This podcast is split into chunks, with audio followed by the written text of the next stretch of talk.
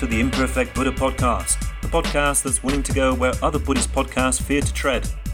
Coming to you from Trieste, Italy, and Bath, England, each episode we discuss topical issues concerning Western Buddhism, with a bit of banter and occasional guests. You can join in the fun at our dedicated Facebook page and Twitter feed. Download episodes from SoundCloud and Mixcloud.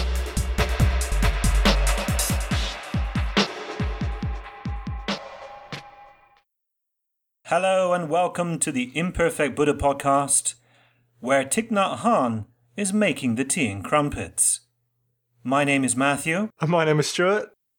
And this is our third episode, and today we are going to get culty. Isn't that right, Stuart? Yes, we're going to get culty today. This has uh, been quite a challenge for Stuart and I. We've been doing a lot of reading, a lot of thinking, and a lot of discussing because, let's be honest, it's a very delicate topic people get easily offended by the idea of belonging to a cult.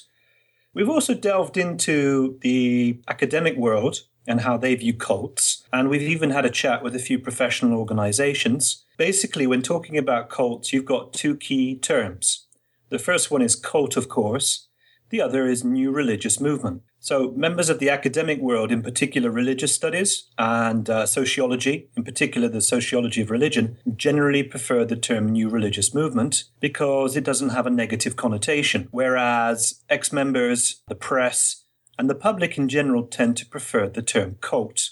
Now, if you know your history, you're probably aware that the word cult literally refers to a, a, sect of a religion. It's a term that's still used in many uh, European languages in a neutral way. But for us in the English language world, it generally does have a negative connotation and is generally used by people to say that thing over there is awful. What I'm going to suggest today is that we do something quite simple. We consider that cult is a generally a negative term and we're going to use it that way today. New religious movement is a neutral term, and we're going to suggest that there's a line that runs between them, and that pretty much all religious or spiritual groups are somewhere in between those two points. And I would suggest that the problem arises when a group starts to shift dramatically towards the cult end of the spectrum, or when a group is, let's say, unaware of the fact that it is engaging in cultic behavior.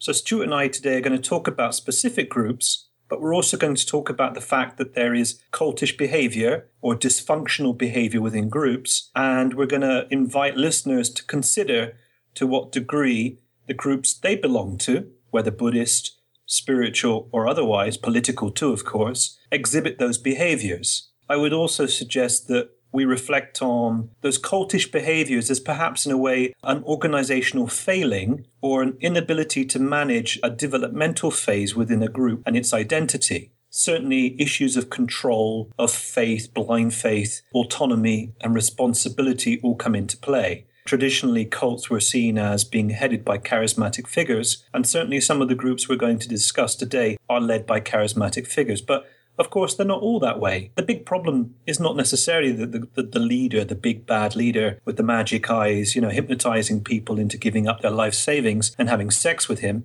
because it's almost always a him, of course. But it's also to, to think about why people actually join these groups and why people are so willing to give up their autonomy, to give up their own responsibility for their lives, their thoughts, their actions, in order to belong to something bigger.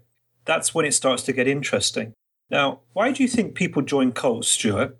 I think there's a lot of reasons, Matthew, and, and it really depends on the, the type of person that we're that we're discussing or talking about. But for the most part, the world's kind of a difficult place, especially now. There's a lot of things to deal with. There's, there's careers to deal with. There's personal responsibilities to deal with. There's family to deal with. Close, intimate, personal relationships. There's balancing money. There's there's a whole load of stuff that people have to deal with on a daily basis in the same way that people look to the government to look after them without them having to think too much. In the same way they might look for an organization that they can say, well, I'm going to be safe, I'm going to be okay, everything's going to be all right. So I'm, I'm going to give a responsibility to somebody who says that I'm going to get enlightened or I'm going to be free, or they're just going to look after me and make sure that I've got somewhere to go on a Sunday afternoon.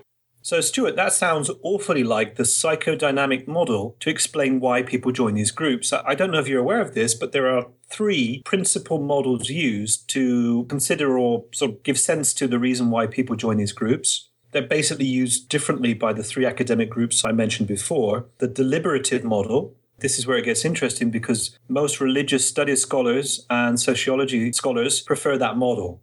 That model basically says that people join because of what they think about the group. It obviously gives the sense that people make rational decisions, they make conscious decisions, and then they choose consciously to join a group. So that might be based off of their self image, for example, or how they want to be perceived. Is that a possibility in that model? That could be, although it depends to what degree that's a need. So the second model, which is the one you were sort of getting towards, is the psychodynamic model. This is actually more popular with mental health professionals, so psychiatrists, psychologists, and so forth. What they would say is that, that people get involved with cults or these groups because of what the group does for them. That is the degree to which it fulfills a need. And those needs, obviously, if we're talking about psychotherapy, are unconscious, semi conscious at least. So in that sense, yeah, if the self-image was was needed to sort of reformulating, if the person was fed up with the image they've received from society and they see this exotic Buddhism and they say, "Oh, I'd like to be part of that," then perhaps they're not really clear of what this profound need is, which is to feel themselves whole or something. Right, right. I see. The third one is the thought reform model. This is quite popular with mental health professionals, but primarily those who've got experience with cults or ex cult members. So what's interesting is the first two models come from people who have less experience with ex-followers. Okay. The third one is actually those who engage in trying to treat or support or aid ex-followers get over their emotional and psychological and often physical wounding. In those cases, basically the idea is that people join these groups because of a systematic program of manipulation, of psychological ma- manipulation. They, they would perceive that as a form of exploitation rather than something that's fulfilling needs or is based on rational decisions. That's that's interesting, Matthew. And uh, I've got some notes written down here that, that cults or new religious movements might employ to get more people and to get more people on board is to aim to affect, affect, recondition, and program at the level of behavior, at the level of values and beliefs and at the level of identity and self image. Now, would that in any way line up with what you've just laid out there? Yeah, that, that would make sense. Sure. Well, that's interesting, Matthew, because if that's the case, the person that signs up for whatever group that might be, it's going to mean that it's going to affect them at those levels. And those are three distinct levels. That's going to mean two things, depending on how we look at this, as far as I understand it. They're going to get limited change, or they're going to be able to leverage the maximum level of change for the positive, and they're going to come out with some positive, you know, some limited positive results, some kind of positive results, or some really positive results, or on the on the you know on the dark side, which we're kind of I'm sure we're going to be going towards at some point this evening. I'm sure that it could mean that they're going to be a little bit screwed up, slightly screwed up, or very screwed up. Yeah, well, certainly cults tend to attract people who are a bit messed up. There's a typical list that you can find on various sites certainly people tend to get involved not just in cults but spiritual groups in general when they're going through a certain change phase. If you talk to the, the, sociologists they'll tend to look for patterns in human behavior and they would say that primarily people join not just cults but religious groups buddhist groups in this, in this sense in a transition period in their life. So they're looking for something. That's certainly going to be a, a shared characteristic here. That would definitely make sense yeah, as you nicely said, it's useful to think of these as three levels that are operating at all, all times. Whereas the sociologists would tend to emphasize personal responsibility and the, the ability to make rational decisions, that's certainly an ongoing factor. And I think it's useful for us to remember that people are actually capable of making decisions.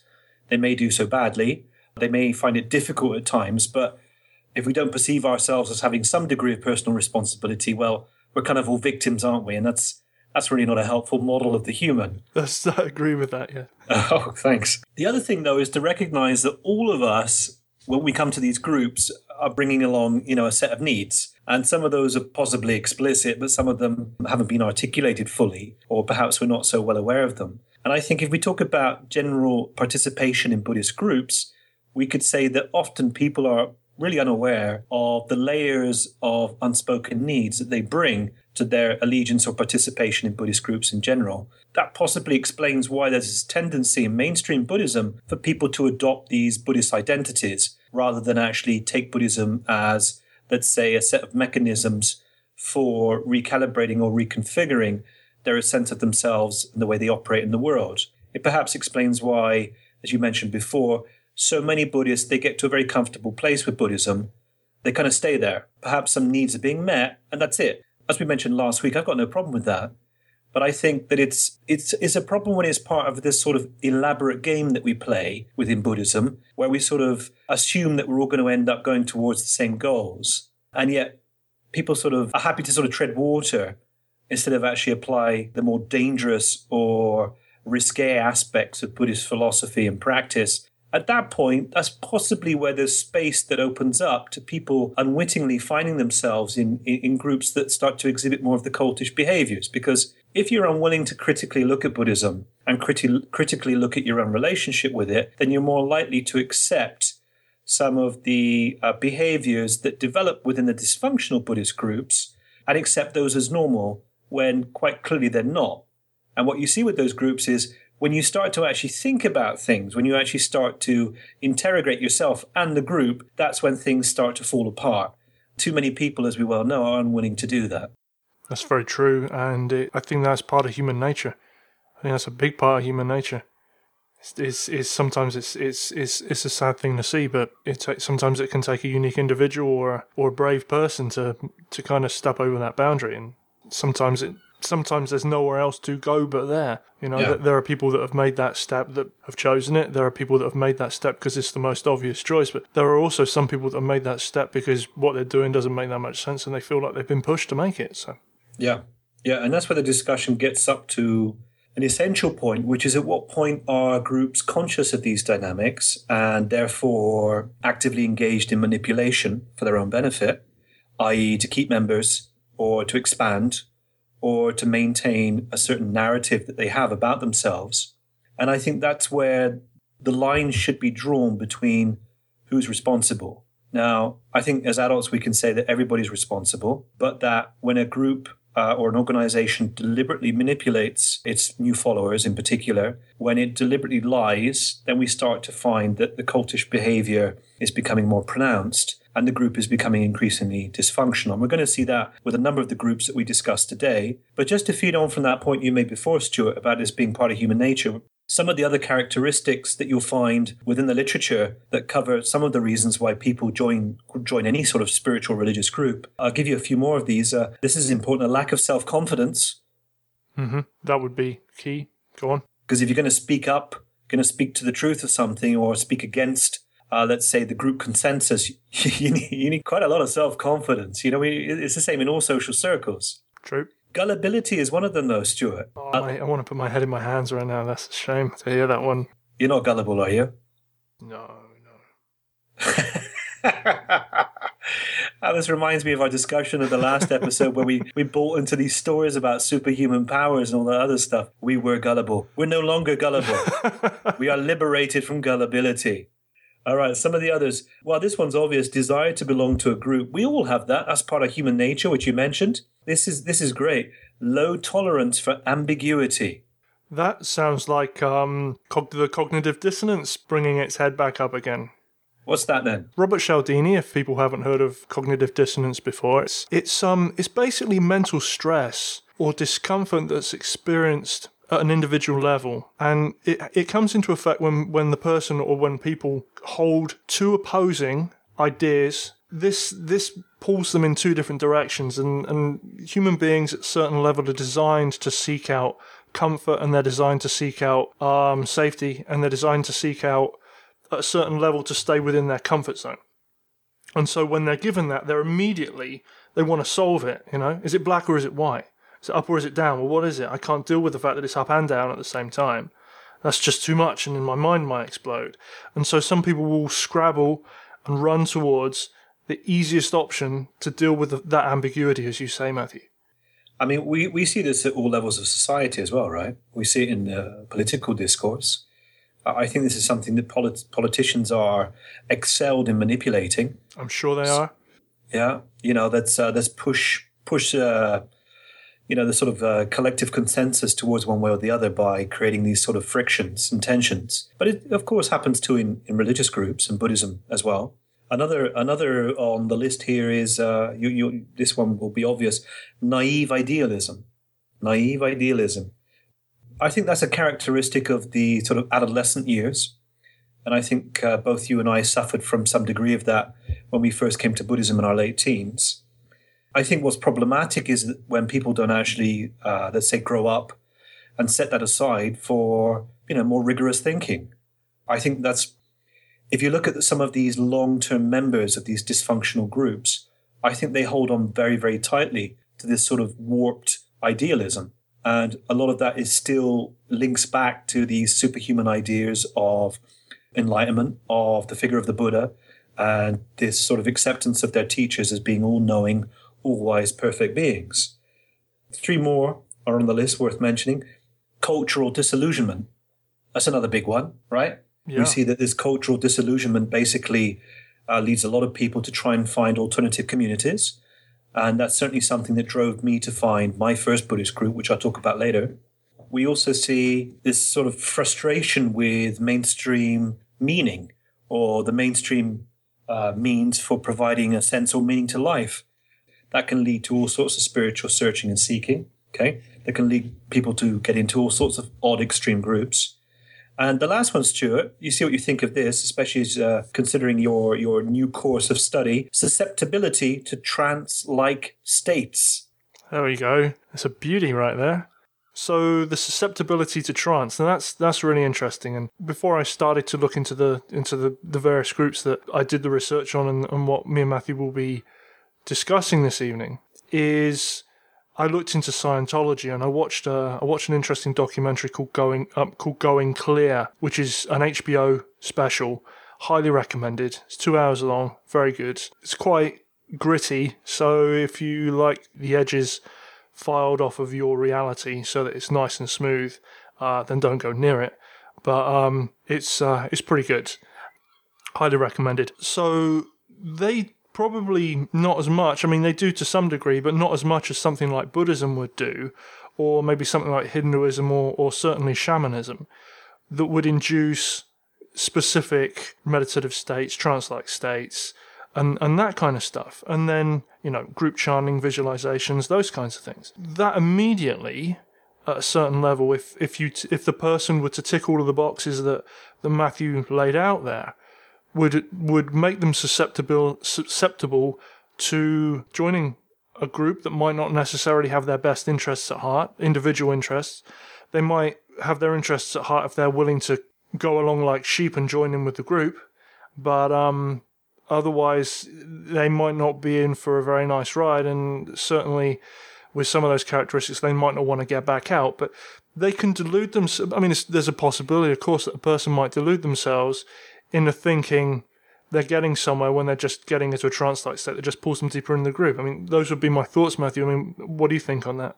Two thoughts come to mind. The first one is uh, we seem to be moving towards a discussion of mind control and the problems with that concept, but also to advanced meditation practice. If you think about some of the jhanas, for example, some of them quite clearly represent trance like states. As we know from Buddhism, they, they don't really take you anywhere, they're dead ends. And I think it's quite possible that a number of Buddhist groups basically specialize in inducing jhanas, uh, which probably contradicts some of those uh, who are, let's say, invested in traditional teachings. But I would suggest that's what's happening. If I think about one of the groups I'm going to be talking about today, which is the NKT, the New Kadampa tradition, I rewatched a BBC documentary about them uh, about three days back. And it was awful. It was awful because the, the documentary is good. You can still find it online and it's recommended. But the segments where they would sort of, let's say, give the ear to the NKT, there were always groups of these people chanting the sadhanas in English.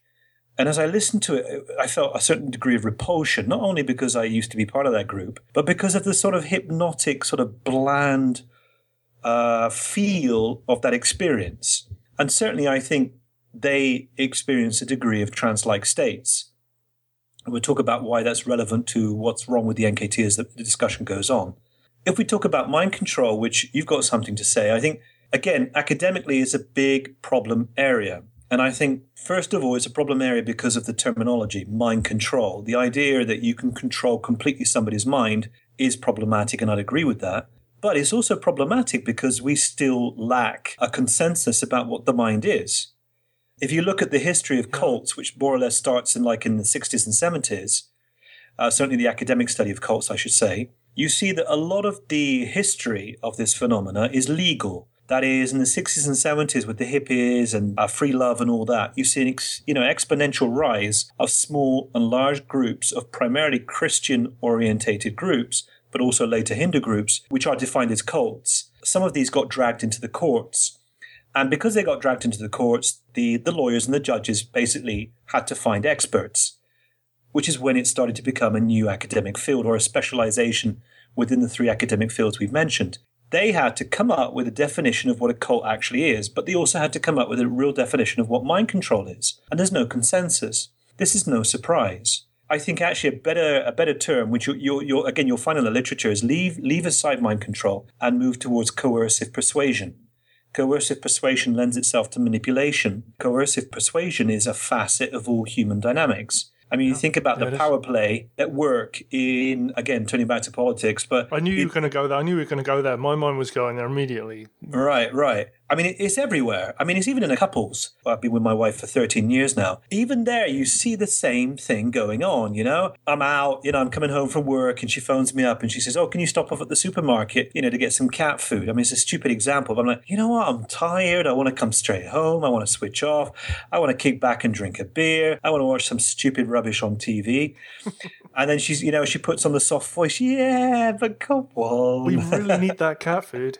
This is basically coercive persuasion, and it's a stupid example, but it illustrates the fact that it's not something that's invented by the anti cult movement. It's a facet of human relationships, and yeah, we see it everywhere. It's an innate part of human relationship. And if you look at um, something like conversational hypnosis, which I'm getting into study as it because it's a part of the, the hypnosis field, it's completely a part of of human dynamics, of human communication. It can be overt, it can be covert. There's a various number of facets to it. It's quite a fascinating field to get into and study. Usually, these skills are usually wielded by a charismatic individual. There's some talks that Obama uses NLP in, in some of his talks, and that's going to involve some of these influential communication patterns probably again i think another failing in this in these three fields is that there's this desire to fix things into reliable models because human beings are so complex and because uh, social groups and organizations are so complex, I don't think it's possible to sort of nail all of this down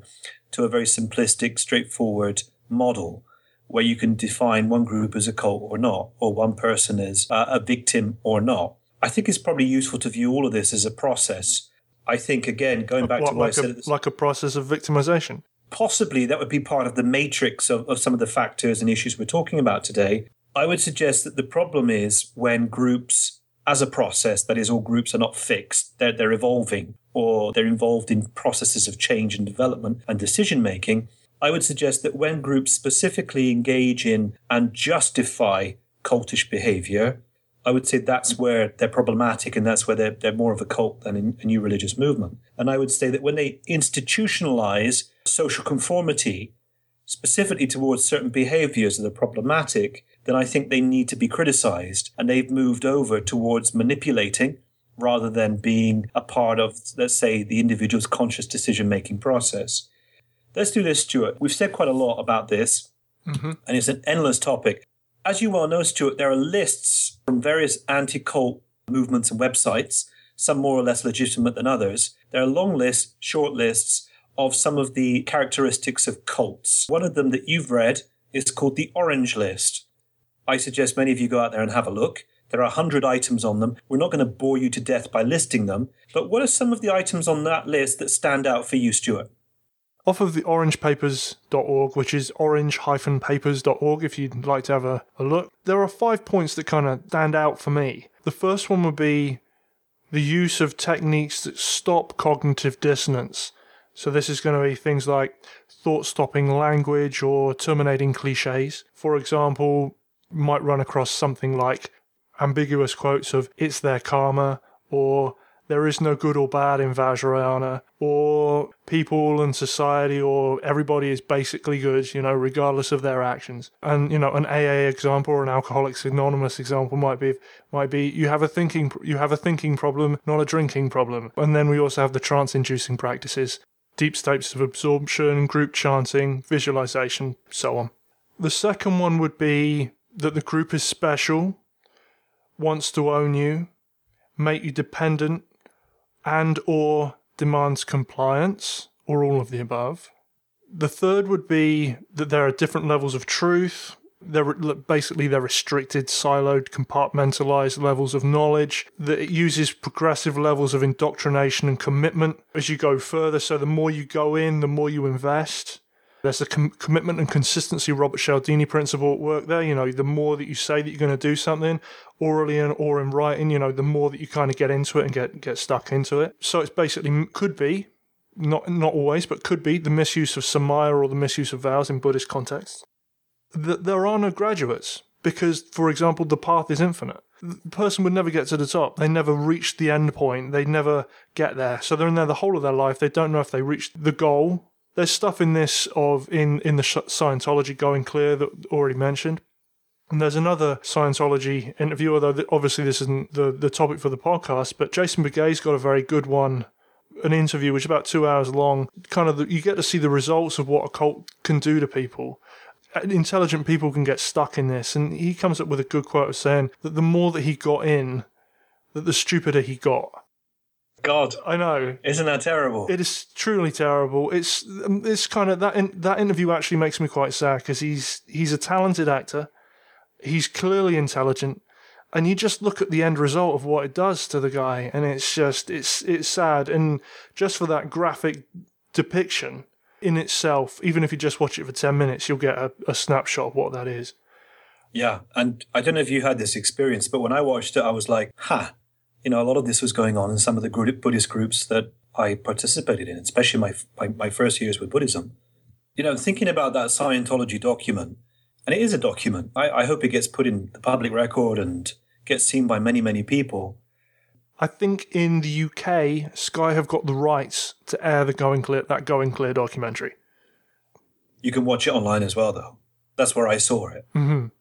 Illegally? No, of course not. Here at the Imperfect Buddha podcast, we have pure ethics, unstained morality, stewards. of course. Uh, and, we, and we've, we've got the Thetans coming in, and maybe we're going to mix them up with Buddhism and produce Vajrayana Thetans. well, you know what? I mean, thinking about evil spirits, I mean, there's probably somewhere in Buddhism where that sort of possession idea is going on, right? Mm, I mean, if you think yeah, about yeah, hungry ghost stuff, yeah, the Hungry Ghost stuff, but not just that. I'm demonic, thinking about demonic stuff. Yeah, yeah, the demonic stuff, yeah. and this will come up uh, again when we discuss the NKT. There's this uh, this tradition within Tibetan Buddhism of channeling these wrathful deities. I tell you, That's when I was right. 19, like, like, the Dalai Lama's oracle, right? Uh, exactly, that's right. So there's the oracle of Dorje Shugden, a problematic figure, and I remember meeting him when he was when I was 19. You know, was he, he invoked, what was he? What was he in Sainsbury's when you when you're doing your shopping? Well, that's that's just that's just poor form, Stuart. No, so I remember meeting this uh, this oracle. The uh, I think it was the uncle of uh, Gyatso, who's the leader of the NKT, and he channeled this spirit. You know, was sort of talking in tongues and dribbling everywhere and giving blessings out. But hey, that's that's pretty far out. Let's let's not assume that we are above some of the machinations of Scientology and Buddhism because some of that stuff is going on here too. I mean, like speaking gibberish and dribbling everywhere. That happens. That happens. Uh, not just to children of four months. The next one on the list is is very much centered around the the group and money. For example, the group could be money grubbing. This fits into the, the previous section, but you know, modules and the curriculum and curriculum changes and new modules, they get introduced consistently, frequently. They'll slot it back in and they'll say, oh, you have to go back to level three and redo this new super new, sparkling, banking brand new module that's get you geared up and clued in for the next level of whatever. And it'll mean you're special, right? Yeah, of course. It gives you it gives you the key to the next level of whatever that is, and it's going to cost you new, more money. You Kind of have to go back and do it. And if you're a good member of whatever that group is, you have to. And if your friends do it, then there's more pressure, right? There's upfront cash payments to obtain the next skill level, level of knowledge or empowerment there's endless justification of all this, right? Oh yeah, yeah. It doesn't. It's not questioned.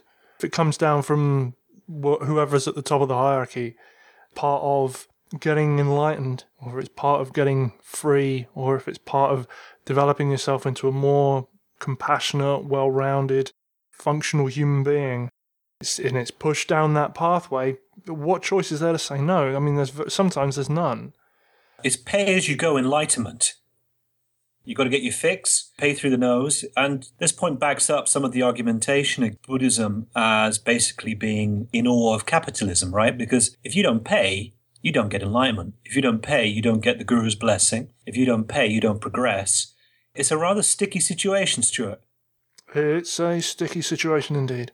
There's one final piece on the on on that list, and it, although it's the last piece, I don't think for me it's not a footnote. It's quite an important piece. It kind of rounds off all of those all of those points. Is the fact that usually in, in these groups, the, the people can't tell the truth, and that there certainly isn't an open, an honest sense of humour. That's that's really important. So those are two points you, you raised. The first one is you can't tell the truth, and there's a lack of humour an open and honest level of humor. So there's okay. there's truth there's truth that relates to truth that weaves its way all the way through that. Nice number five right there. So I've kept interrupting you, Stuart. I want to hear some stories. Let's do that. So you've already mentioned Dorje Shugden. You mentioned that you met him in the form of uh, what's it, Geshe La's uncle. In I think if I've got my date wise, in March of '96, the Dalai Lama officially denounced the Dorje, Dorje Shugden as a practice just to put that as a timestamp. I think I was 18, maybe 19. I went to Nepal in, in February of 98 and I was very lightly studying with a with a group led by a man called Lama Gangchen, who's a who's a Tibetan Lama.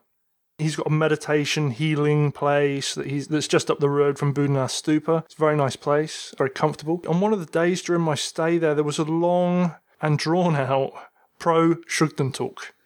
And uh, oh dear, it sounds very boring. Oh my god, Matthew, it was boring. So the the atmosphere was really one of of people, kind of sheepy people that were just really simply happy to be near their lama, and and in some respects that's kind of fair enough because they've flown all around the world to be in Nepal to be with this guy that they were studying with, so that's fair. But the format was slightly oppressive, quite dictatorial, and without much real detail or content it was i thought personally i thought that it was strange that there wasn't much if any direct questioning towards the the brewing controversy that if you look at the timeline of, of dorje shugden practice that now it's hitting the bbc media it's in mainline media and there clearly wasn't any latitude for there being any open discussion on, on the answers that were being given. It was like they were being dictated through this communicator. It was being spoken in Tibetan, and this guy was communicating it and, and basically talking it out. So not only did you not not direct communication with the Lama that was telling this, but it was it was like don't question it, and there was like another layer. It was like abstracted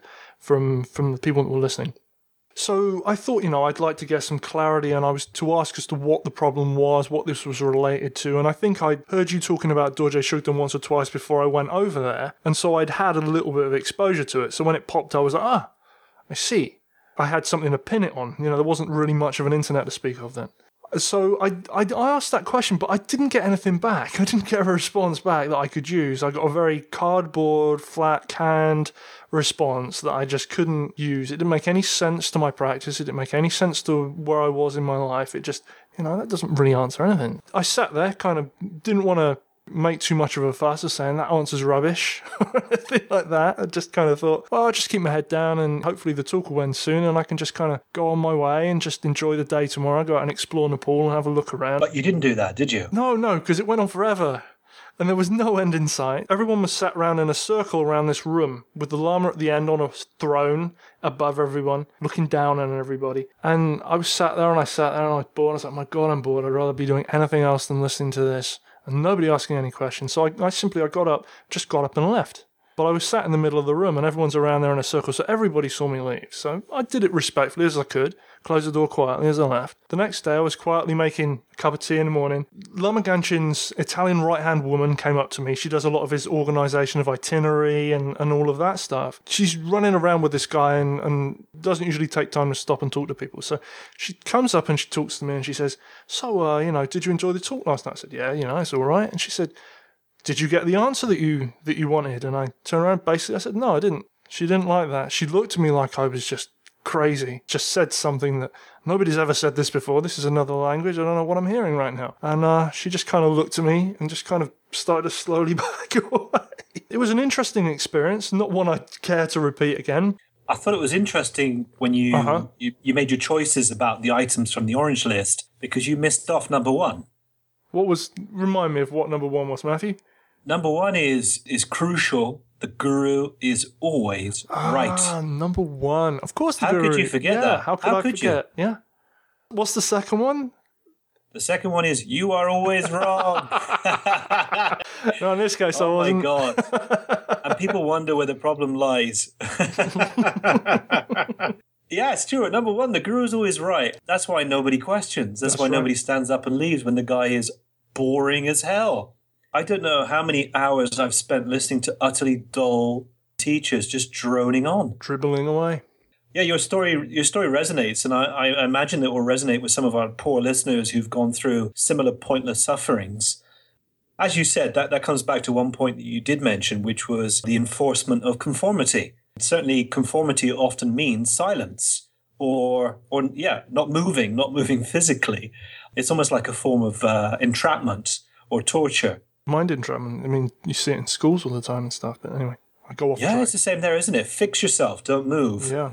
I've often I've often thought as the sort of guru disciple relationship is primarily a sort of a reflection of the father child relationship. I find it very difficult to see it in any other way because all of the characteristics are there. I mean, whether it's this guy Lama Gangchen or someone else, basically you're the child, the other person is the parent, you are disempowered, and certainly you're not invited to occupy an equal space. As you said, Stuart, this guy was on a throne. I don't think there's any place for that in the 21st century. I've got to be honest. Some people would disagree with that because perhaps they like the tradition, they like the idea, they see it as a respectful adoration of this figure in whom you have faith. But to me, that just spells dysfunction. And it's I- incompatible with democratic models of Dharma diffusion that we talked about last episode. I think that's right. Uh, I feel that that's right as well. For me, it's interesting. It's impossible to, to remove power dynamics from human interaction.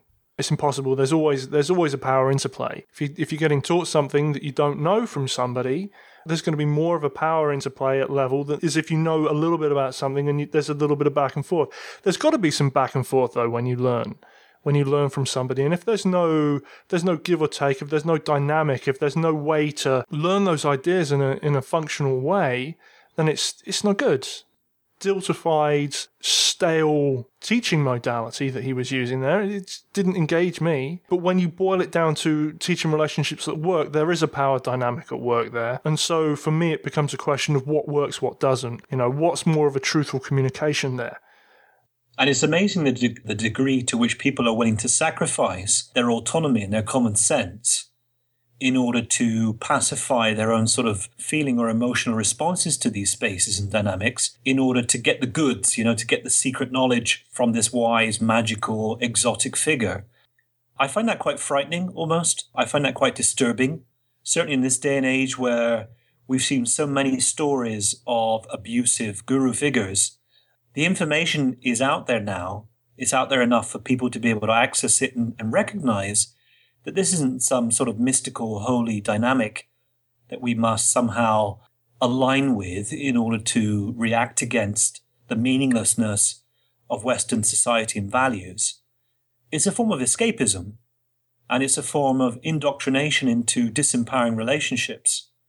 Tantra, tantric Buddhism, which is which is what we're already talking about, has this as an inherent power dynamic that needs to be addressed. And as I said at the start, I think this is one of the failings of the arrival of Tantra in the West. It's the failing to find alternative modes for exploring some of the creative and experiential dynamics that Tantra offers as an alternative to some of the, uh, let's say, more linear paths of earlier Buddhism.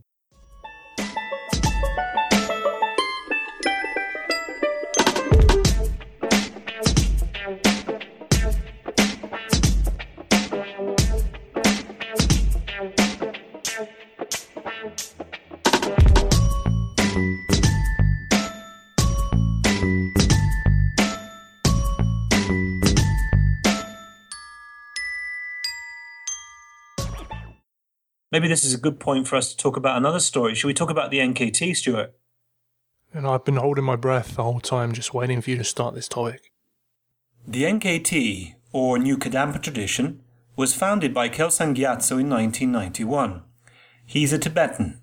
It can also be found in the form of the International Shugden or Shugden community, although the NKT plays a rather cute game where they pretend they're not the same entity in order to maintain the purist beliefs that they are non political, whereas they quite clearly are. Monks and nuns make up the leadership of the international Shugden community, and in spite of them naming the front group international, it is primarily made up of white Westerners from the UK. Gyatso based the NKT at the Manjushri Centre in northwest England, which is a large, beautiful mansion house, which was pretty much stolen from the FPMT in the early 90s through the use of a legal loophole and quite a bit of bullying, which is a major and ongoing characteristic of this organisation.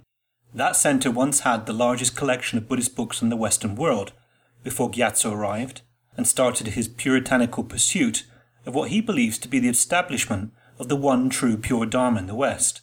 The only books you'll now find in all NKT centres are written by him.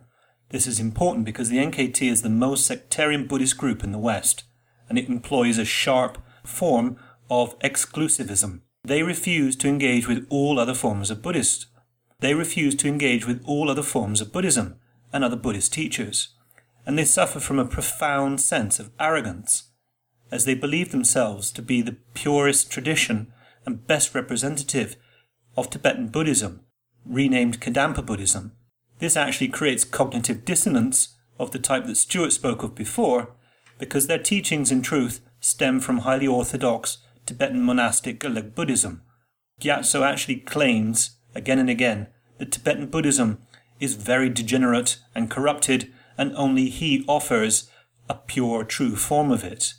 In doing so, Gyatso represents a black and white reality in which he alone can save Buddhism from itself, and in which he alone can save Tibetan Buddhism from the Tibetans. It seems from multiple records that Gyatso has a problem with telling the truth, and a major, major chip on his shoulder regarding the Dalai Lama. He was actually expelled from Sera Je Monastery, and it seems he failed to complete his Geshe degree. The abbots and teachers of Sera Je Monastery wrote an open letter stating that he is not a Geshe and he never took his exams. Yet, he names himself a Geshe rather like politicians do in Italy, where they often go and buy degrees, made up degrees for that matter, from Albania. Like many paranoid guru figures, Gyatso has spent a lot of time writing letters to organizations, for example, Inform, defending his story, even though the facts do not seem to add up at all. The NKT, though, is really an organization based on stories. Multiple crisscrossing tales that are fantastical, delusional, and often based on outright lies. This is most obvious in the hate campaign run by the NKT against the Dalai Lama. If anybody has seen images of political protests taking place during his visits, they are all organised by the NKT disguised as the International Shugden Society or community.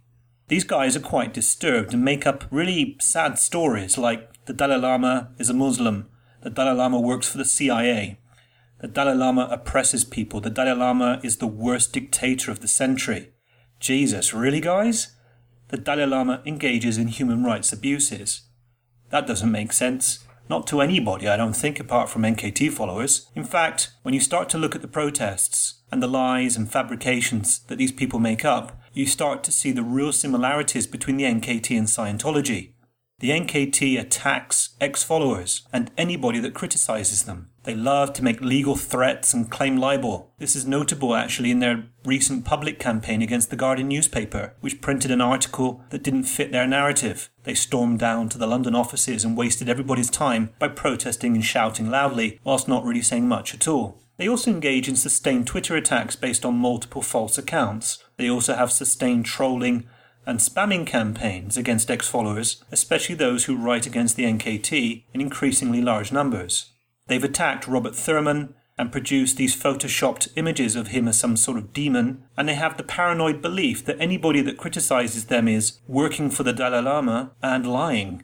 The worst thing, though, is that, like any good cult, the NKT refuses to engage with any outside criticism. Its insistence on its own stories. It's insistent that it alone represents true, pure Tibetan Dharma. Its sustained narrative that its glorious leader is the single most enlightened guru figure on the planet, the third Buddha actually, means that they cannot accept any other narrative that disrupts their delusional tales. This is extremely problematic because it means they suffer from many of the failings and cultish behaviours that Stuart mentioned before. The paranoid, reactive defensiveness, the refusal to consider any other viewpoint as possible, means that they must at all costs defend their stories, and they must keep new followers from the truth, and old followers for that matter too. They must shout loudly and cover up and silence any dissent, even though we see more and more people, professional and non professional, speaking against them. Just in case anybody thinks I'm being particularly nasty towards the NKT and perhaps exaggerating claims, well, all of their claims about the Dalai Lama have been examined by Amnesty International, by the High Court in India, by academics across the spectrum, and no evidence of their claims of suppression of human rights or abuses have been found. So they continue to lie. They lie about freedom of speech, they lie about a lack of freedom of practice, and yet they are utterly and completely free to engage in Dorje Shugden practice. It's a very sad affair, and as Amnesty International recognised in their report, unfortunately, all of these bogus claims distract real attention from genuine human rights abuses carried out by the Chinese against Tibetans, still to this day. The problem, of course, is when a group that exhibits cultish behaviour refuses to engage with criticism, there is no possibility for positive and effective change. The organisation cannot reform because it's enveloped in its own delusional narratives and outside reality cannot leak in.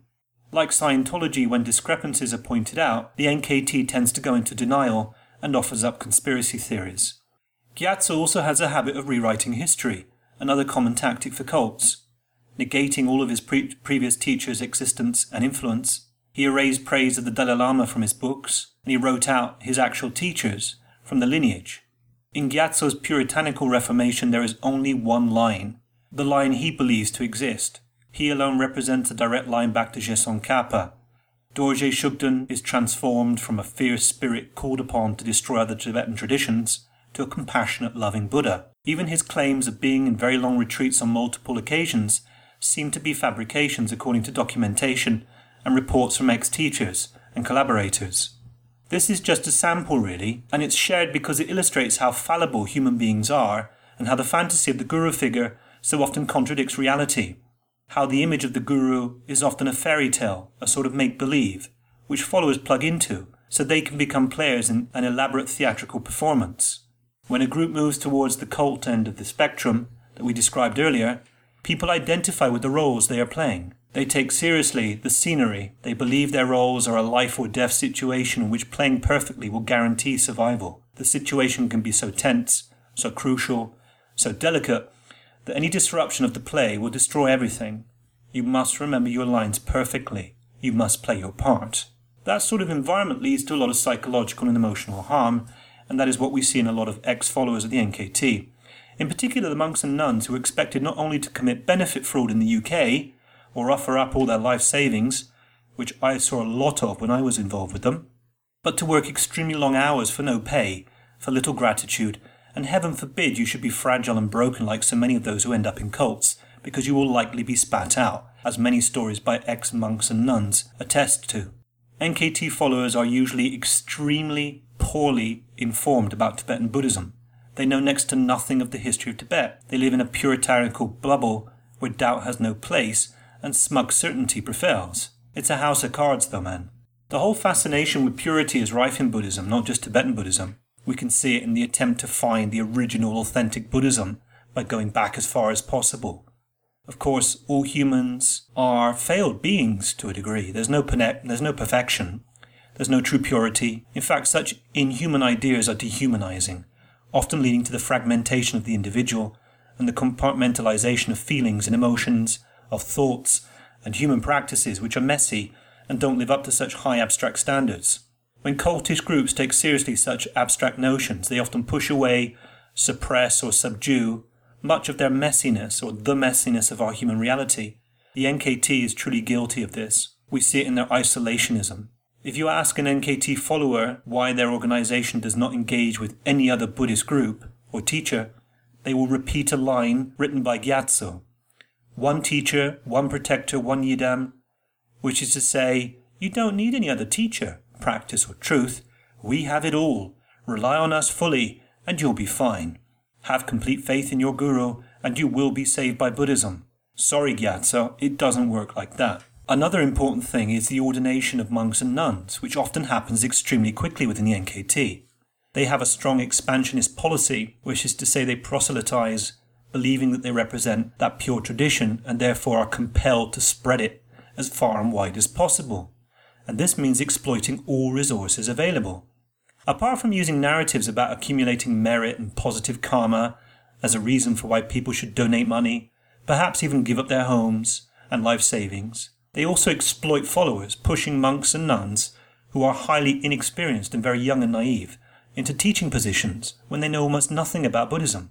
The NKT gets around this by having a teacher training program which requires new teachers to channel Gyatso, to channel him, to imagine he is speaking through their body and possessing them, and to read verbatim from Gyatso's books. These teachers have little experience in meditation, a very artificial, superficial understanding of Tantra, which again is pushed on to new arrivals. In fact, if you know anything about Tantric Buddhism, you'll recognize that pushing newbies into taking Vajrayana empowerments is odd when they have no knowledge or background experience of meditation. When questions arise for these new teachers, they obviously have no answers to, they are trained to respond with a number of bland Buddhist vagaries and platitudes, and refer to their glorious teacher, Kim Young, oops, sorry, Gyatso.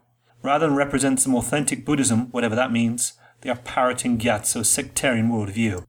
To end, here is a great example of double speak by the third Buddha himself, when Gyatso responds to claims that his group is highly sectarian and possibly cultish.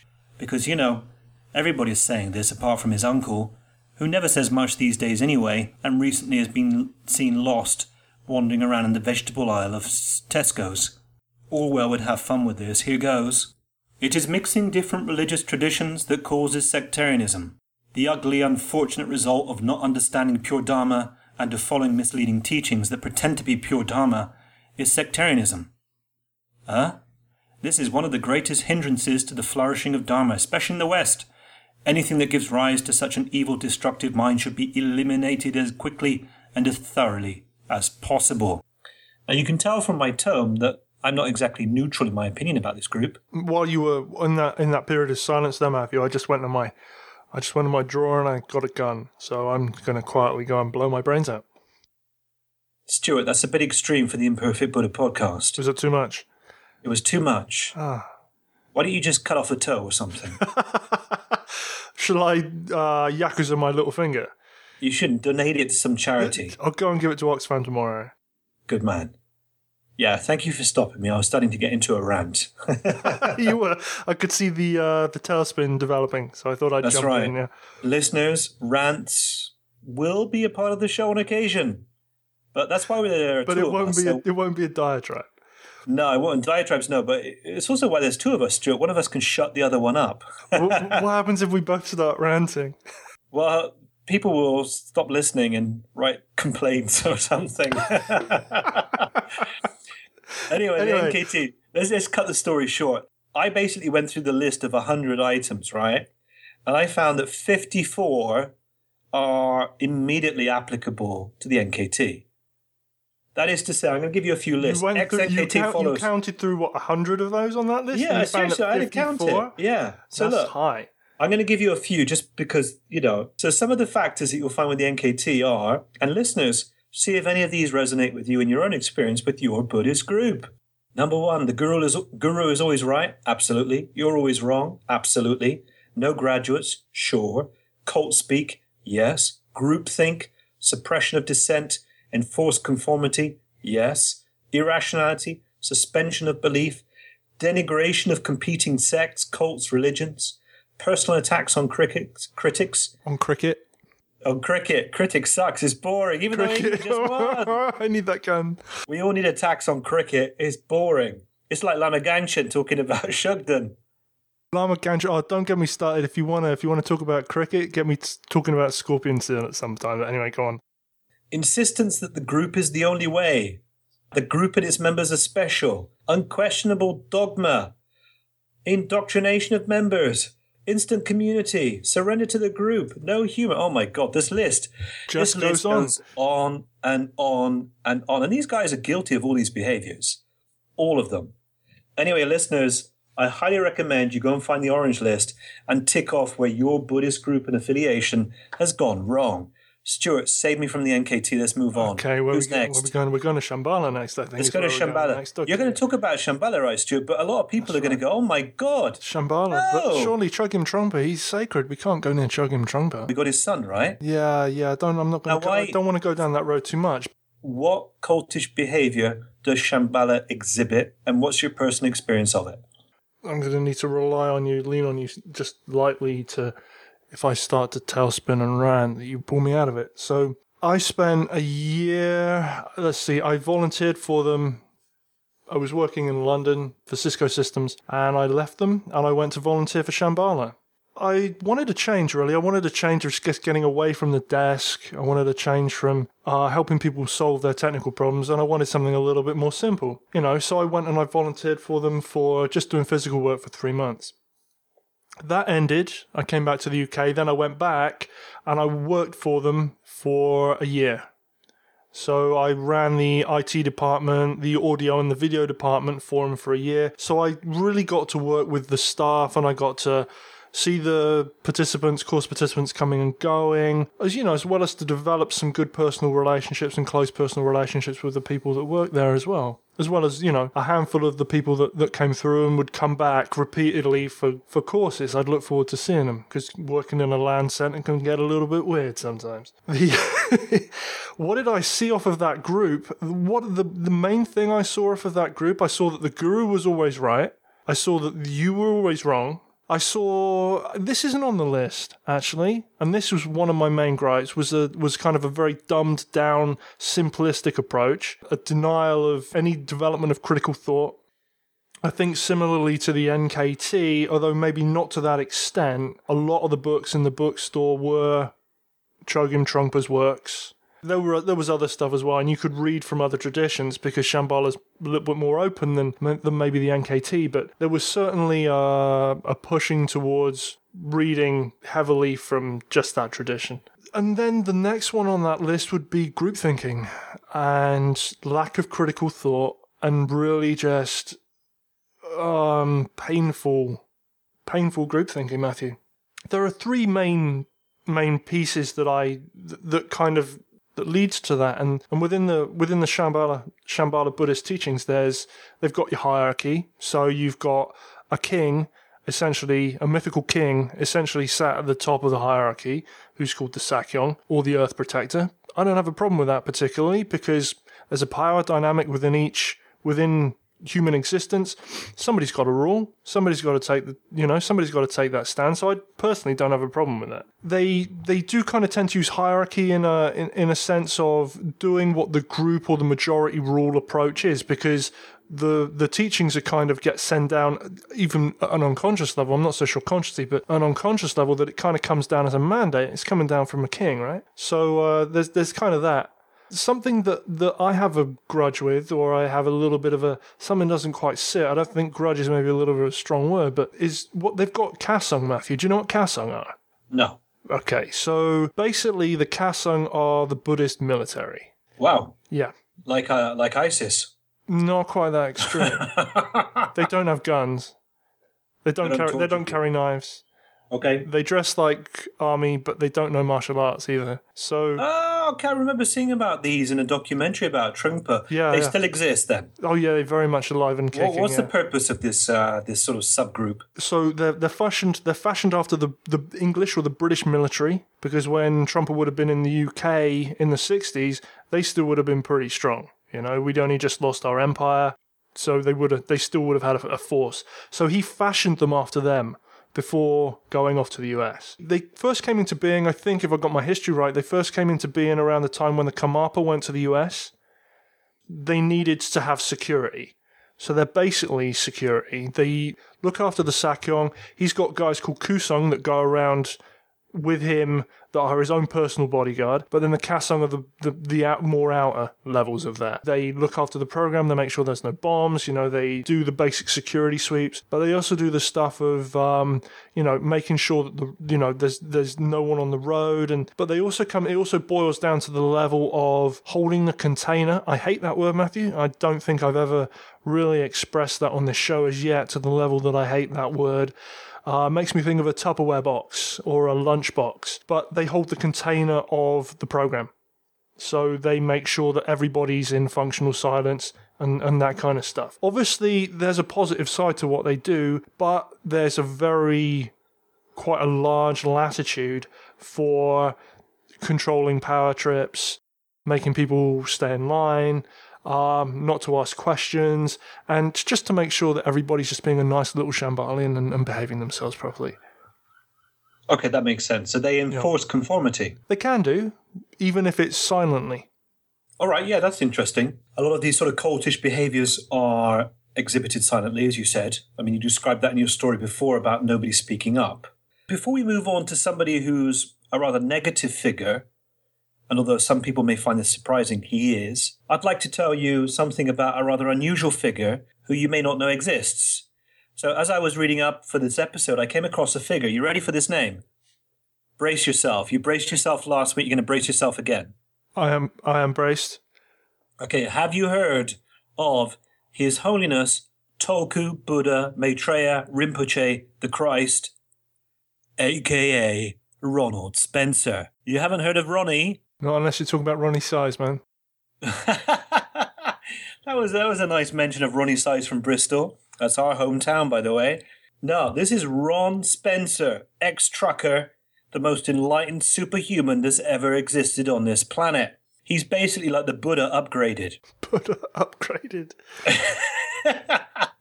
Buddha upgrade, Buddha 2.0. My God, these these uh, these computer metaphors are so bloody annoying. Let's get rid of them. They're almost We vow, no, we vow from this day on even to though get enlightened and to stop saying 2.0. even though they're almost impossible to get rid of. But anyway, this guy basically is in all all of the cult news and cult watch websites. He's a guy from California who's basically started up his own cult. I know that you have seen some of his shit.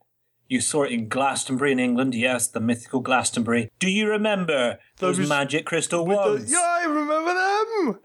That's right. So, for folks that are not listening, Stuart and I not only found Buddhism in the 90s and the peak of the New Age, we also went to Glastonbury on various occasions and uh, met some of those cult leaders and guru folks that we mentioned last time. We also came across. I'm not. I, I- will not admit to that. Uh, I'm I'm saying it, man. I'm I'm I'm you know I'm dragging you out of the, Don't the closet. do that. Tell people. Do not. Don't tell them. No. No, we're, we're laying everything bare. We're, we're we're into transparency here. That's one of the uh, that's one of the, one primary core- antidotes Yeah. to cults is to become transparent. Stuart and I hung out in one of these New Age centers in Glastonbury where they had these sort of metal pyramids and these crystal wands that were supposed to do things to your chakra and your aura and turn you into a sort of sexy, super enlightened dude. Some fools actually bought that rubbish, and that guy turned out to be an American. And he's got this cult going on in California. It's hard to believe that these places still exist. And he calls himself Buddha Maitreya. And if you don't know, Buddha Maitreya is the future Buddha, which means he's basically anyone you like, really. Anyone can claim to be him. He's got a magazine which I think is wonderful. The magazine is called The Mirror of Society. How reflective are these groups of the superficiality and sort of, you know, network of mirrors of modern day consumerism? I don't think he realized that he was outing himself there. That's an interesting. Yeah. Yeah, anyway, maybe I'm just making this up. Who knows? But that's my thought on the matter. Anyway, he runs a therapy and retreat center in Mount Shasta, California. He's made a lot of claims. He he's one of those guys that knows how to use Photoshop, and he'll basically Photoshop images of himself with the Dalai Lama holding hands and say, "Look." My faithful followers, I hang out with the Dalai Lama, so I must be legitimate. This is me with God. I want one of those. We should put one of those images up on our website, Stuart. I want mean, would be five. I want You- You, you and I hand in hand with the Dalai Lama. To get a little bit serious before we, we get lost in the banter, I think old Ronnie is a perfect example of one of the chronic problems of cults, which is the leaders are pathological liars. They don't know how to tell the truth. Yep. And one of the strategies which you mentioned is when they don't say the truth, they go into noble silence. Some of these guru frauds manage to reproduce f- Call it silence when They anybody asks no- them a decent question. they call it noble silence. They do. They call it noble It's silence. It's ignoble, basically a cop out. He's got a sordid past, like many of these folks. He's been basically uh, accused of theft, uh, sexual abuse, fraud, brainwashing. One of his latest victims has set up a website and he calls him a con man. In order to try and get some, some legitimacy, old Ron basically sponsored a group of Tibetan monks to come over to America. And he supposedly got rather nasty when they didn't follow his narrative. He invites them to his center, but when they fail to recognize his greatness, his holiness, when they fail to uh, acknowledge that he is the Buddha and Jesus, the bejesus, he basically drove them out to Arizona and dumped them there without any money. And this story was picked up by the New York Times because they were arrested. Check this out. They, they hitchhiked to Omaha, Nebraska, of all bloody places. And they were arrested by immigration officers in riot gear. Talk about shitty karma. Why? By police in riot gear. What were they doing? Well, you know, wrong? these Americans, these Americans, hi, American listeners, these Americans are crazy. Talk about overreaction. I mean, if they were Tibetans, they were obviously armed and dangerous and about to, you know, release, you know, some sort of noxious gas in the environment. Anthrax in their robes. Again, he exhibits some of the behaviors that we haven't mentioned just yet tonight. This is really, really important, Stuart, and you'll tell me if you've seen this in Shambhala. But in the NKT, this is this is a staple of how that organization runs. Long, unpaid working hours. That was that was on my list. Definitely, from my experience, definitely. They, I was at Dechen Choling, if if I didn't mention that, which is the European, which is in France, in near Limoges, in France. It's pretty hot there. I don't think it's as hot as where you are, Matthew, but it certainly did get hot. And when I was doing the when I was doing the physical graft of of helping set programs up and long hours setting up tents and late nights setting up tents to the point where I was working. I went there to do sitting, but all I did was physical work. I mean, every time I went to the shrine room to sit, I'd fall asleep. And I had to pay for it. It was five euros, ten euros a day. You forgot another point, Stuart, which is that you were part of a shared collective mission. Mm. And that Gave it meaning. took over your life. Gave it yeah, meaning. and gave you It meaning. motiv- that's motivational. That's how to motivate somebody. Give them a reason. And of course, if you're working 18 hour days, you exclude every other aspect of your life. And again, you have to justify it by saying, I'm part of something greater. Another factor is these very long teaching hours. If you notice, this is part of Tibetan Buddhism in general. Teaching for eight to 10 hours, that puts you into a sort of state of zombification where, you know, no one in their right mind can retain that much information. Nobody has the stamina to actually pay attention for eight hours. I mean, most people have about enough uh, attention to focus for 10 to 20 minutes. And if the teacher's boring, if the translation is slow and dull, you're basically being put into one of those trance states we talked about before. And have you noticed how, I mean, certainly this is a factor of, of, of cults, they have very odd teaching hours, extremely early in the morning, extremely late at night. They tend to mess with your natural rhythms, which is another way of messing up the natural cycles of the day, which destabilize you and make you more prone to being manipulated or absorbing these sort of collective agreements about manipulation and group think and group conformity. That's true. That's true. And sometimes you get sometimes you get prima donna behavior, like Chogyam Trungpa would do, of getting people to show up first thing in the morning and not showing up until after lunchtime. Think about this in with regard to um, Sakyong Mipham, projecting the guru's faults onto others, and the demands that followers be pure while gurus are not. With figures like, well, somebody we're going to talk about now, I think, Sogyal Rinpoche. In fact, I, I actually don't feel comfortable calling him Rinpoche.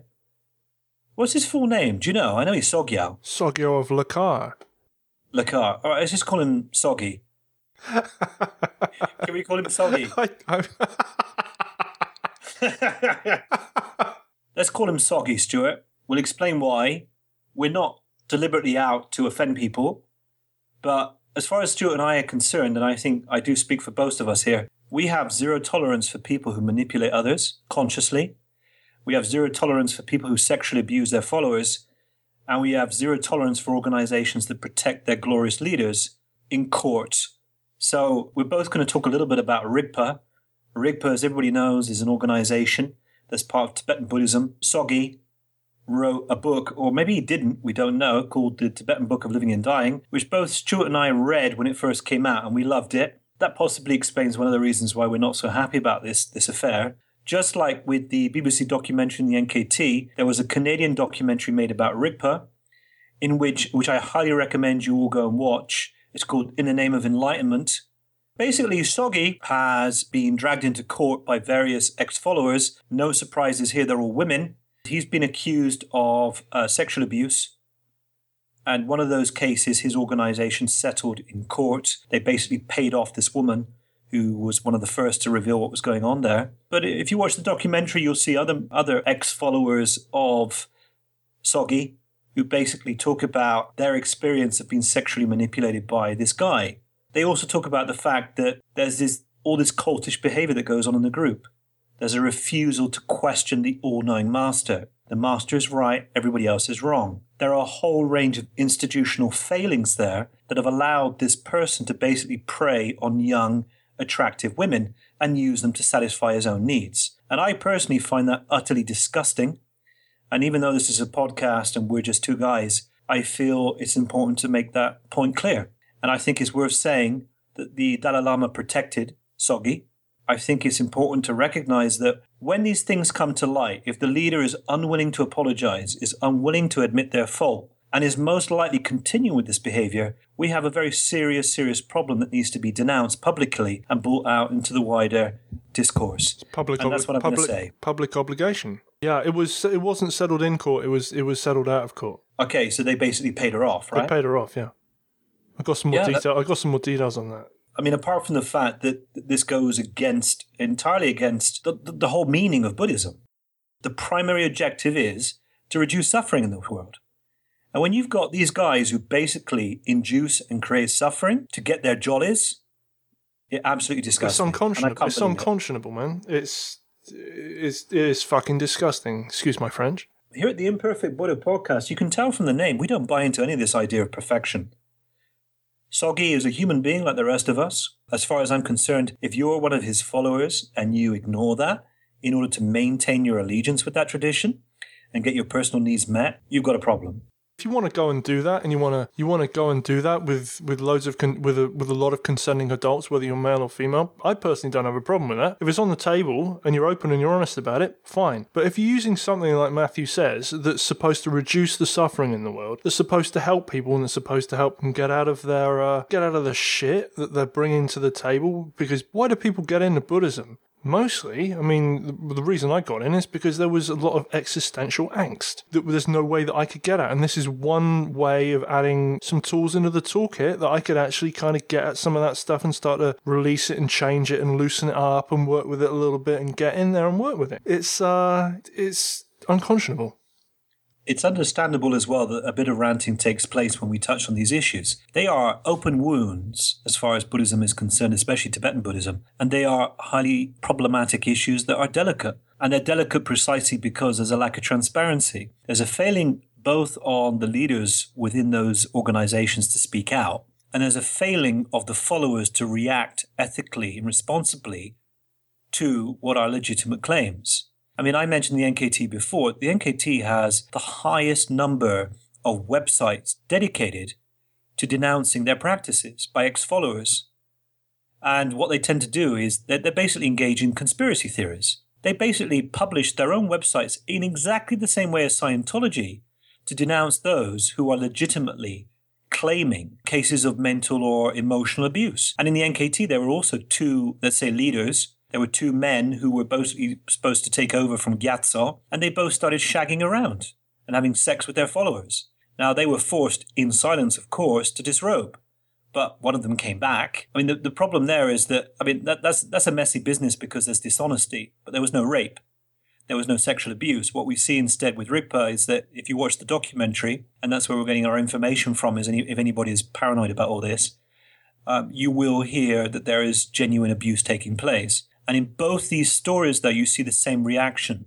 This um, absolute allegiance to the faithful leader, this, this replacement of one's autonomy and responsibility with group consensus, group think, and the reproduction of the narrative and the discourse that's enveloped in that narrative leads, you know, what would normally be rational, intelligent, well educated people to blank out these cases of abuse in order to justify their participation in these organizations and to just, justify acceptance of these dysfunctional roles and organizational politics. Nice. So there we are, Stuart. We're speaking to the truth. We said we would, and we've done it. I've got some stuff laid out that I wanted to just kind of put down. And when you look at Rigpa, they look like a decent organisation.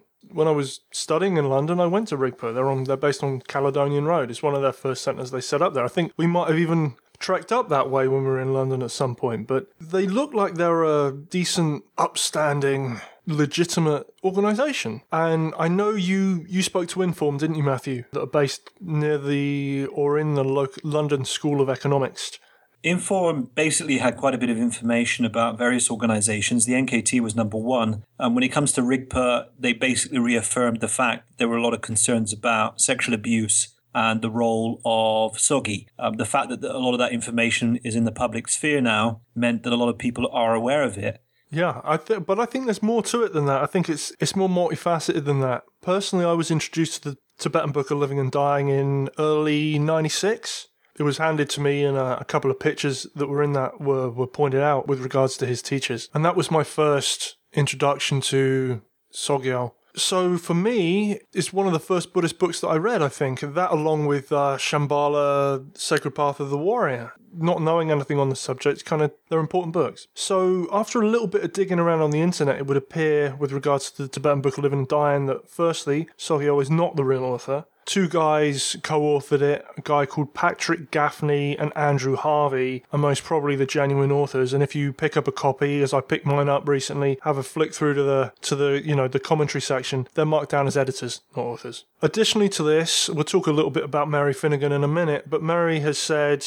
that she's helped to launch him in London in 1973. Since then, she's consistently spent 16 years tracking his exploits and has explained that he, he coveted the same setup as Trungpa Rinpoche after meeting him in the US and spending some time in the US. That that happens and that ha- is happening. When Sogyal was living in London, it became quite obvious though that he's firstly barely literate and that he never read anything except comic books, never wrote letters, and spent most of his free time watching TV. So this isn't hearsay. We have links. We'll put them in the show notes so that you, dear listener, can tune in and look those up and do the do the groundwork and the research if you if you feel so inspired. Also, in addition to this, Western teacher Ngakpa Chögyam or Ngak'chang Rinpoche, which we covered in um, episode 2.1, wasn't it, Matthew? That's right. He says the following. He says the book was cobbled together from more than a decade of Sogyal's teachings, and further commented that I worked for a while on transcribing the tapes. There were a fair few mistakes which I corrected as I, w- as I went along, particularly about Dzogchen and precise definitions of Buddhist doctrine. That's shocking to me, considering the fact that the guy's supposed to be a legitimate, well studied teacher of Tibetan Buddhism who actually has two years at Cambridge, full degree is three, the fact that he has spent more time in the West than he spent in the East, and he probably has more of a Western education than he does of an Eastern education. Now, maybe I'm bordering a little bit on the flippant. Maybe I should back off from that a little bit. And he's painted, as you said, as uh, as this enlightened, pure as representative. The, as, as, the man, the face of Nyingma Tibetan Buddhism. Yeah. Yeah. So that's our opinion of uh, Sogi. It makes me think, actually, while you were speaking about the Catholic Church, uh, it's a whole edifice based on a massive interwoven set of illusions. The need to just continue to push the train onwards is greater than the ability of the members of that group to actually stop and think, do we really realize what's going on here? Talking about realizing what's going on, let's move on to one more chat before we draw this to a, to a close. Have you heard of Michael Roach, Stuart? The name rings a bell, but um, you're going to have to fill me in. So, you know, I think like many people, I found out about uh, old Mikey Boy when uh, he popped up in an article in the uh, Elephant Journal, which was written by an ex follower. Uh, that story blew up and eventually got into Rolling Stone magazine and uh, the New York Times. And it actually was a story that was reported internationally. We, we read about it in The Guardian over here. Uh, Michael Roach is an ex diamond dealer. He's Jewish by birth. If you have a look at some of his photos as a diamond dealer, he looks awfully like the first Joker from the Batman movie. Like Patrick Nicholson. Um, uh, Nicholson. Jack Nicholson. He looks just like him and he's got that same smile. Another photo shows him, explicit phrase, it says spiritual gangster. Really? Spiritual gangster? Yeah, I think as the story Has goes got, on, has he, got, has he got a diamond teeth grill? No, but I'm sure he's got a diamond watch or something. You think about those two images Jack Nicholson as the Joker with that devious smile, and spiritual gangster. We're probably going to see where this story unfolds. So Roach is still teaching, he's still out there, Stuart. It seems, and again, evidence can be found by going to the Rolling Stone, we're not making this stuff up, that Roach most likely bought his Geshe degree from a Tibetan monastery. He's actually a guy that's done a lot of good, it must be said, and that's a feature of all cults, by the way. A lot of people get huge benefits from them, which is why there's this ambiguity again about how to define them. This is sorry to sorry to jump in on you there, Matthew. The um, it's one of the thing that that Jason Beghe said in his interview actually is that it's a real shame of what's happening because he says you won't find nicer people working in Scientology because these are people that genuinely have the heart. These are genuine, caring people that actually want to get in and and, and kind of help. And Well, you, you know, you will find them. You Yeah. will find them. Yeah. You'll find them in Rigpa. You'll find them in the NKT. You'll find them in Shambhala. absolutely, yes, you will. Yes, you will. So that that's the point. That, that's part of instant community and instant intimacy. That's one of those facets. And if we go back to the discussion we started with, that's one of the inherent problems of organizations and institutions. How do you get followers? How do you keep followers? You know, how do you remain valid? And one of the ways they do that is by cultivating these environments that are like honey traps. People get stuck inside them. And at that point, they're not only basically making a decision about whether they're part of a group or not, as the sociology's departments would say, or the religious studies, they're not only making rational decisions, they've plugged into a community which provides immense emotional meaning, support, and uh, nurturing. What lies underneath is people getting profound emotional and identity needs met. Yeah, I'd like to point. I'd like to point something out, and, and this is, and I want to point this out while we're on the topic, so that we don't lose it off this podcast. Is that when you look at the the NKT documentary of Kelsang Gyatso talking, he looks really dodgy. Um, his body language looks seriously dodgy. But I drew the I drew the the image in my mind, and any Star Wars fans out there might. He looks like Greedo out of Star Wars. who gets shot by Han Solo. If you want to go and look that up, you probably enjoy it. But sorry, I wanted to jump in there while that's fresh. Go on, Matt. Star Wars geeks, enjoy. Needs to be done. Good man. Somebody's got to take that role. Actually, saying that, it makes me think of another moment. Watching that BBC documentary, Gyatso dribbles a lot. He takes after his uncle then. Oh, that could get us in trouble. Well, good. We don't care. That's an honest. Bring no, it on. no, that's Bring an- it on. I'm just, I'm just drawing, I'm just drawing parallels. That's a. you know, are. You're doing yeah, great. That's This what is, I'm uh, doing. this is creative not journalism. Stuart. Yeah. Well, folks, you'll have to excuse us, but before we started this episode, we talked about how the hell are we going to say funny things about cults? It's going to be depressing. Yeah, especially when we were thinking about Sogyal. But the fact is that this is pretty funny stuff. It's dark and it's funny and it's twisted and it's human nature, and here we are. But isn't isn't that, f- isn't that where the best comedy comes from? Though it comes from dark comedy. Is usually for me is usually the funniest stuff. You're right, Stuart. My favorite comedian is George Carlin, who's dead now. Anybody out there, go and have a listen to his uh, clip about God. Think about it and enjoy. I'm going to tail on that, and then we should get back onto that story that we've kind of open looped. But um, also Louis C.K., which people just genuinely know, but he took a lot of inspiration from George Carlin, and he rips his shows down every year and starts them from scratch. And in the same vein as uh, Mr. George Carlin, there. So let's finish up this story nice and brief. Michael Roach is worth mentioning because he's still out there. He uh, set up an organization which was based on the idea that Buddhism can get you rich. Um, he's still traveling around Russia and China. He basically lectures and uh, sells his book, The Diamond Cutter, where you can basically get rich and wealthy from Buddhism. He buys into that whole thought manifestation nonsense, which is the idea that if you imagine it, if you believe it strongly enough, it will happen. So he's a sort of new age guru. He's got long hair. I think he secretly wants to be a rock star. He basically uh, created an organization which was extremely cultish, uh, which led to the death of one of his followers in the mountains. He basically married a woman called Christie McNally, who's still uh, missing in action This was in the Colorado mountains, wasn't it? This is another feature. He got all of these followers to, to invest all of their money in building this uh, retreat center for him, which he then sort of dragged them along and then left them sort of to their own devices.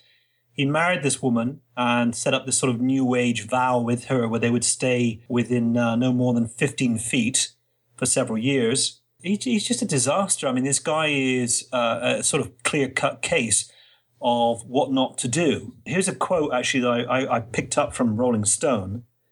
And this is a nice little paragraph. It says, To his followers who know him as Geshe Michael, Roach is one of these rare beings, that is, an enlightened bodhisattva. They speak of a man who could walk through walls, see into the future, and some believe cast powerful spells against those who cross him. He is a, also a highly controversial figure who has rejected some of the orthodoxy of Tibetan Buddhism and modeled the practice to suit his own private purposes and goals, selling his notion that meditation is not simply the path to enlightenment, but to earthly love and worldly riches.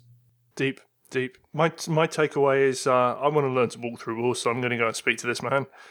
Well, that brings us back. You know, there, there are themes that run through these. The uh, the men that stare at goats, Stuart. they do.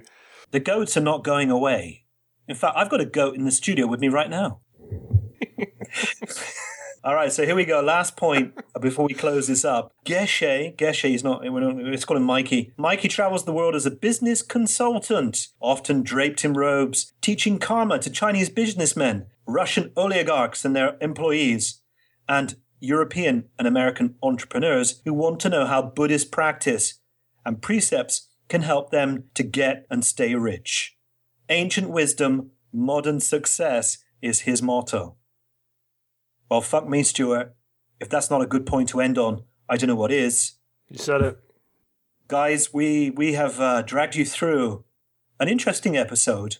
There is much more to say. We encourage you to read up on Buddhist cults. We encourage you to think about whether your organization exhibits any culty behavior. In fact, Stuart, let's give homework for this week's program. Go and read the orange list, tick off wherever you may feel your group is going wrong. Tick those boxes if you want to avoid encouraging culty behavior, well, all you have to do is start thinking for yourself, take responsibility for your actions, take seriously the critique of those who are outside your group. And both Rigpa and the NKT suffer greatly from that inability to accept critique. That's right. I'd also add to that learn to develop your own ability to deal with ambiguities or to deal with cognitive dissonance if you're dealing with something in your life and it's just kind of driving you nuts, you know, or if you're working with something you don't know whether it's is it this way, is it right, is it left, you know, as long as you're not going to crash into a joke shop, make sure that you get your left side and your right, you know, is it right, is it up or is it down, is it left or is it right, is it black or is it white? Just learn to deal with the, the tension and holding the tension between those, and that will allow you to, in turn, to kind of develop some critical thought, and that's really essential in this whole process. That would be my takeaway if you would take anything from this podcast yeah. away. Yeah, and consider the trade offs you've made in order to stay inside a specific tradition. Cults or groups in general provide a lot of positives. Each person has to make a decision about where the line is between getting your needs met and being part of a dysfunctional collective that has to reform and change. Stuart, next episode. We've got 3.2, and that's going to be an interview. Uh, our guest should be Tenzin Peljor, who's a German. He's done some great work in writing about some of the issues we've discussed. He writes about the failings of Rigpa, the NKT, and other Buddhist uh, cultish groups. This is uh, the end of the show. Comments can be made at SoundCloud or the Facebook page. Don't be shy. Show yourselves. If you don't like what we're saying, say so. If you do, say so too. See you next time.